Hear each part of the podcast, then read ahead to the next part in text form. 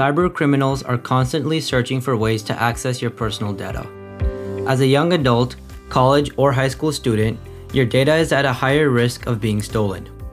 Unfortunately, there are multiple assets available to help these malicious actors compromise your systems. Many are aware of the vulnerabilities in their daily life that cyber criminals will exploit. From the morning to the night, your devices are continuously at risk of malware, so using those devices wisely will only help protect your privacy. Cybersecurity impacts everything around you, and today it matters more than ever.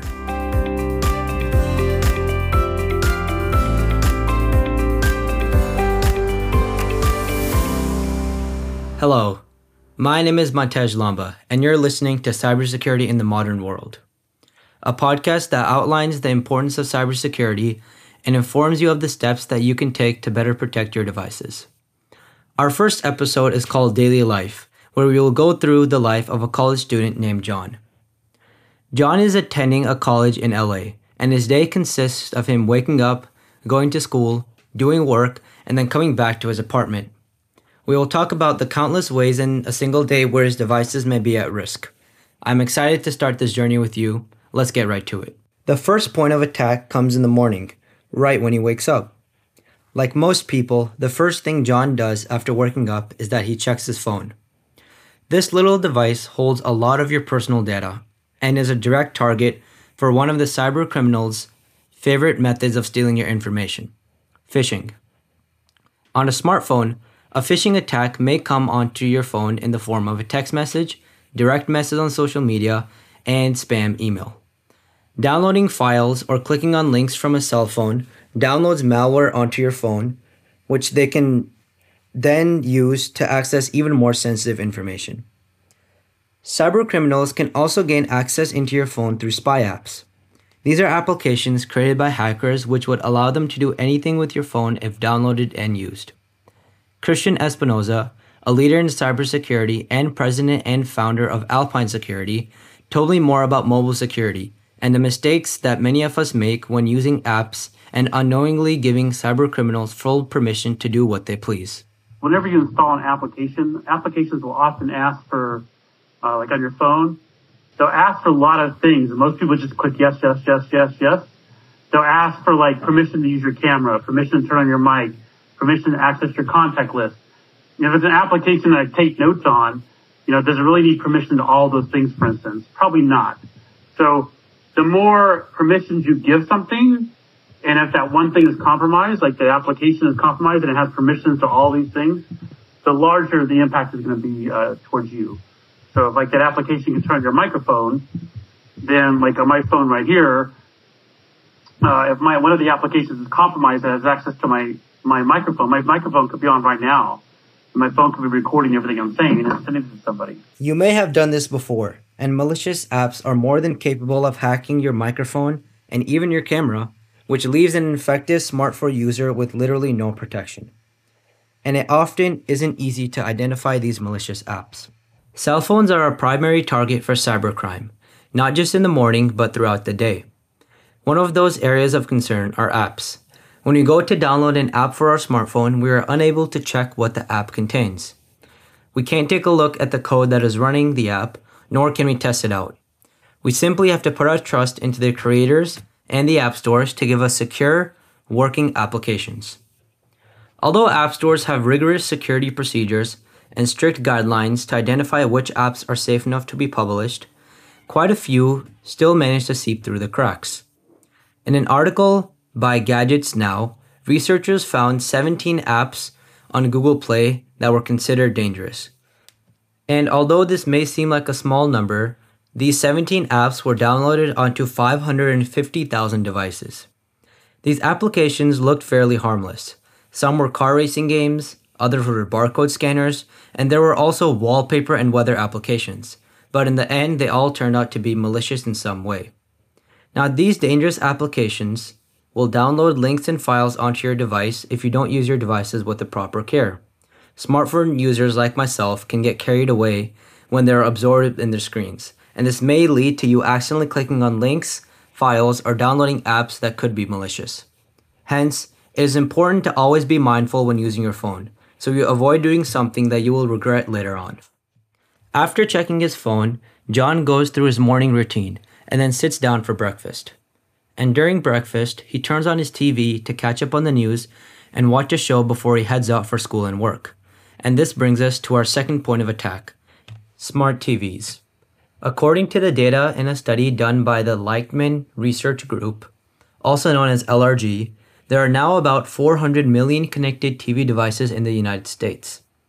This is a huge jump in numbers from 2015, when there were close to 250 million connected TV devices.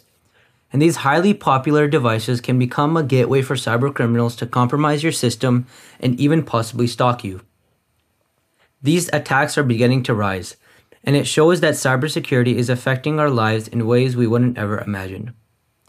These smart TVs are connected to the internet, which is what makes it possible for users to watch Disney Plus, Netflix, Hulu, and even play games.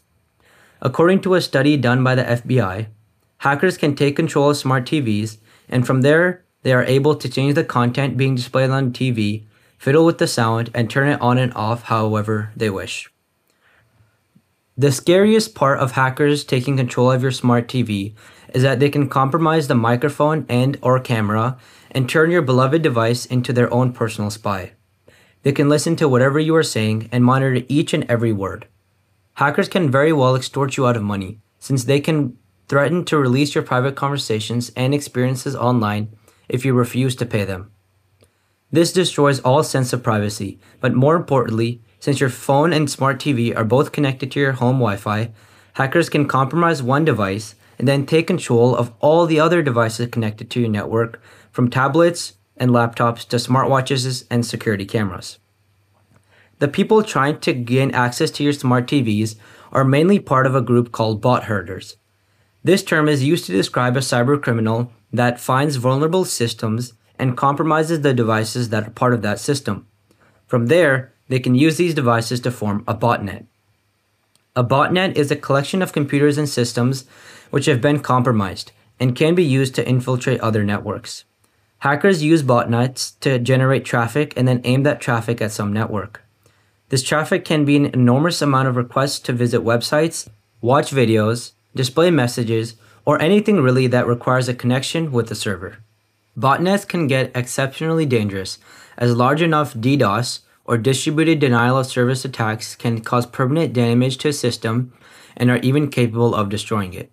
For example, GitHub, a leading software company, was hit with an enormous DDoS attack in 2018, and it significantly harmed their networks to the point where their services were shut off for 9 minutes in total. Now, this may not seem like a big deal, but you have to keep in mind that this is a Fortune 500 company that spends millions of dollars a year to protect their critical systems from cyber attacks. Smaller companies have had to deal with DDoS attacks as well, and due to their lack of security resources, the effects of DDoS attacks on them are much severe. Hackers launch DDoS attacks from botnets and can use your personal devices, like smart TVs, to increase their arsenal and send out traffic to further their criminal campaigns. Smart TVs are part of a broader group called IoT, or Internet of Things. This term describes unique technological devices that are connected to the internet and used to exchange or communicate data. Laptops, PCs, and smartphones are considered IoT devices, but we are not generally considering them IoT because we expect them to be connected to the internet. Whereas TVs, watches, refrigerators, and security systems are devices that we don't necessarily expect to have an internet connection, but they do. Now, these IoT devices are becoming a normality within households. Google Home, Alexa, and Ring are just some of the devices that people are buying to keep at their houses, and each one of them can become compromised. We will go into more depth about IoT in another episode. So, continuing on with John's day. After he is done with breakfast and watching TV, he gets ready to leave the house and head on out to school. Before he leaves, he says, Hey Google, what's the weather for today? And asks his Google Home, How is the traffic this morning? Then he turns on his alarm system and leaves the house. These steps may seem harmless, but just like smart TVs, IoT devices like Google Home, Amazon Alexa, and alarm systems like Ring can be hacked as well. In 2019, a criminal hacked into a family ring camera in Mississippi and was able to monitor the bedroom of the three children, all girls, living in the house. And as scary as this sounds, it unfortunately gets even worse. The hacker started playing nursery rhymes through the camera, and this audio was projected throughout the room. One of the girls in that room heard the tune and turned around and asked if anyone was there. The hacker's response It's Santa, your best friend. This family had just bought their ring camera four days earlier, so this just goes to show how quickly a cyber criminal can compromise your devices if not properly secured. Ahmed Banafa, media expert on IoT, blockchain, AI, cybersecurity, and College of Engineering professor at San Jose State University, talked about how we can secure our IoT devices to prevent situations like what happened in Mississippi. The weakest link in the whole ecosystem is the user. Many steps. One of them is change the password, the default password, and add the two factor authentication. At least you have one more obstacle in front of the hackers. And uh, make sure the two factor authentication is based on an app, not just on a text message. And that's going to give you a third level of protection in this case. Once John finishes setting up their alarm system, he heads out to school. He picks up his car keys and turns the ignition and begins his trip to campus. And as surprising as this may seem, our next point of attack occurs at this very time vehicle hacking. Nowadays, newer cars are full of computers. Sensors, GPS platforms, and other interconnected systems are basically what make up the newest line of vehicles. And since these are computers now, they can be hacked. Some people own cars that can be opened via their mobile phones. So if hackers get access to your smartphones, then they will be able to take control of your vehicle. Additionally, the newer versions of cars with all of their high-end tech are connected to the internet in some way, so hackers can leverage this to disadvantage.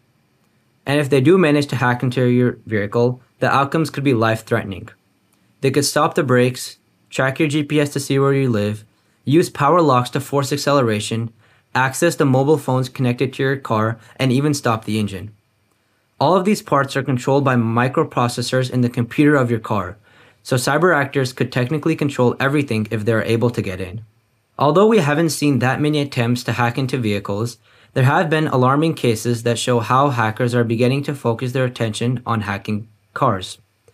These situations show the public that a vehicle cybersecurity industry is going to be more and more critical going forward. One specific takeover happened in 2015 when a security researcher team hacked the controls of a Jeep 10 miles away and change the radio station, turn the power off, and force the windshield wipers to turn on. These are all seemingly harmless things to do, but if there was a malicious actor trying to hack the vehicle, the outcome could have been a lot worse. When the automotive cybersecurity company Karamba Security posted a fake vehicle electronic control unit online, over 25,000 attempts to compromise the system were made in only three days. These situations just go to show that the newer versions of cars are very attractive options for hackers and malicious cybercriminals to attack. After John arrives on campus, he sits down in class to attend lectures and then goes to the library to finish his work. No matter the situation, John will eventually open his laptop at some points to either take notes, research topics, or submit homework. And this leads us to the next point of attack. With cars and even Internet of Things, hackers are not launching hundreds of thousands of attacks against these devices continuously. But computers have been around longer than the other devices, so hackers have developed a unique arsenal of powerful methods to try and compromise your data. Phishing links, fraudulent websites, and fake updates from your computer's operating system are all ways that cyber criminals can gain access to your personal information. They can also download malware onto your computer that tracks all of your activity. So, for example, if you log into your bank account, then the cyber actors will be able to track your login information and then use it for their own malicious purposes. We will discuss more about computer security in an, another episode, but the main point that I want to get across here is that keeping your computer safe should be your top priority, especially if you are using a laptop that your employer is providing. Because if malware is downloaded onto your work laptop, cyber criminals can then spread throughout the network and cause even more damage. In the middle of school, John leaves campus to go get lunch and meet up with friends to find something to eat. And some of the restaurants that he visits offer free public Wi Fi, so he connects to it. This may seem intriguing and beneficial at first, but you have to remember that this internet isn't protected with any password, so anyone has access to the network. Hackers can log onto the network and launch a variety of attacks, which would allow them to see the details of all the traffic coming through the network. You would be surprised to see how easy it is for a public Wi Fi to become corrupted. But that doesn't mean you need to stop using them altogether. If you download and begin using a VPN, a virtual private network, it will exponentially decrease the chance of your data becoming compromised. After lunch, John returns to campus and then drives back home to finish out his day. The various points of attacks we discussed earlier, such as mobile devices, technologically advanced cars, Internet of Things devices, and computers, repeat themselves a cycle with every and any opportunity for cyber attack. Practicing proper cybersecurity measures throughout your day will decrease the chance of your private information being compromised. So, I once again recommend that you follow the basic steps of using a VPN, creating strong passwords, and using the internet wisely. A VPN is known as a virtual private network, and it is used to give you privacy when using a public network or even a network at your house. The way it works is it basically changes your IP address, which is a numerical label given to each device. Your IP address depends on the network you are connected to, so it varies if you go from your home router to a local coffee shop. A VPN should most likely be turned on when you are accessing public Wi Fi, such as the Wi Fi at Starbucks. If you fail to use a VPN, then other strangers on the same network are able to launch attacks to track your browsing data and take a look at everything you are doing on your device. A VPN has the ability to make your online actions almost untraceable, so I recommend using one if you decide to join an unprotected public network. Regarding IoT devices, Professor Banafa from San Jose State talked about how adding an extra layer of security to your Ring setup or other devices will help create a stronger defense against hackers trying to compromise your system. Remember, we talked about the family in Mississippi that were hacked by a cyber criminal who spoke to their daughters over their security system.